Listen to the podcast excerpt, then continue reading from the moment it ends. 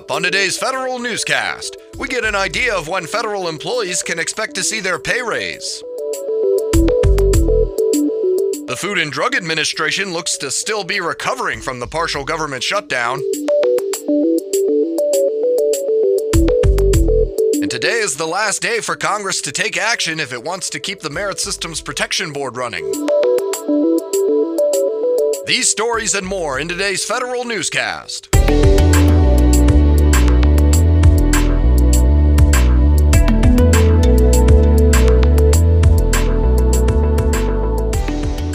To today's episode of the Federal Newscast. I'm your host, Eric White. Federal employees should expect to see an average 1.9% raise reflected in their paycheck sometime in March or early April.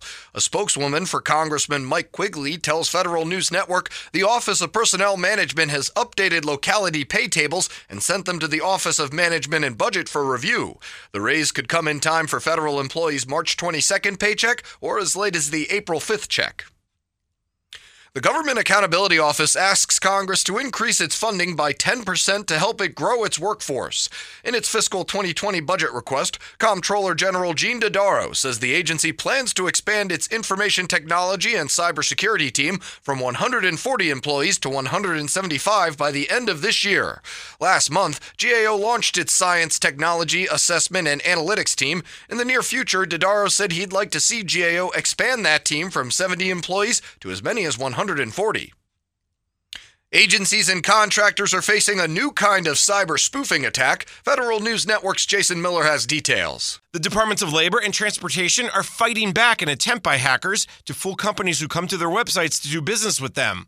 Cybersecurity firm Anomali Labs says an attacker created fake landing pages mimicking transportation's e procurement login portal and labor's homepage to get vendors to send their personal information to the attacker. The company says it has alerted both Microsoft and Google to blacklist those fake sites on their search engines.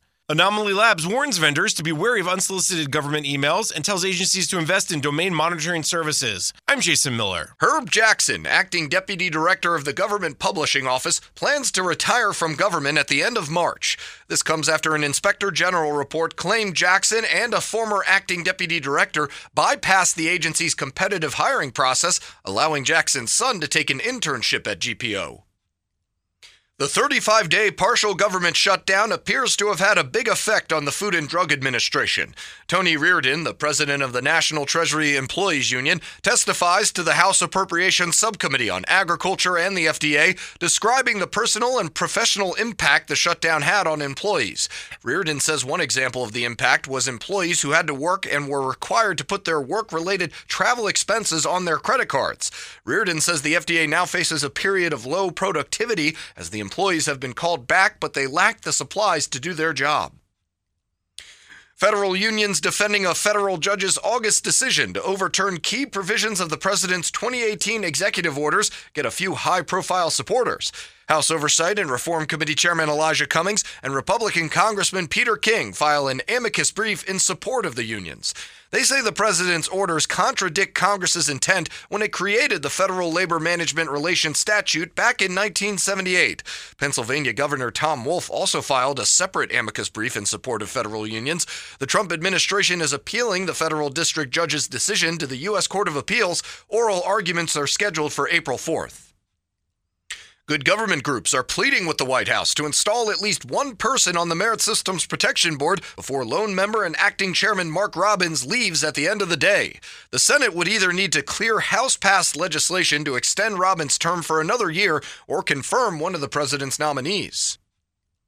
Another hearing on privatized military housing is scheduled for early March. A hearing this month with the Senate Armed Services Committee exposed mold, rats, and lead paint in the houses. The purpose of the next hearing is to see how the military services will make changes to improve housing and care for military families who live in the homes. All of the military department secretaries and the chief military officers are invited to testify. President of the Uniformed Services University, Richard Thomas, says the Defense Department needs to use a scalpel when making cuts to its medical force. DoD is considering cutting up to 17,000 medical corps jobs. The billets would be repurposed for combat troops. DoD employs about 186,000 medical professionals. The investigation into the influence that three members of President Trump's Mar a Lago club had on the Veterans Affairs Department is off to a rocky start. House Veterans Affairs Committee Chairman Mark Takano gave VA Secretary Robert Wilkie a February 22nd deadline to submit all documents and communications that the department had with the Mar a Lago Three. Takano says Wilkie had agreed to comply with the investigation when they spoke back in early February, but Takano says he's now gotten a letter from VA on the evening of the deadline asking for a meeting about document production. And you may not think of the EPA as a provider of food, but it is. More now from Federal News Network's Tom Temin. EPA reports recovering 17,000 pounds of food from the Super Bowl in Atlanta and delivering it to a local aid group. The EPA's Food Recovery Challenge claims the recovery of 648,000 tons of food from more than 1,000 organizations in 2017. If they can't be consumed by people, the leftovers turn to electricity in a Massachusetts facility known as an anaerobic digester. I'm Tom Temin. You can find more information about these stories at federalnewsnetwork.com. Search Federal Newscast, subscribe to the Federal Newscast on iTunes or Podcast One, and follow us on Twitter. Our handle is at Federal Newscast. I'm Eric White.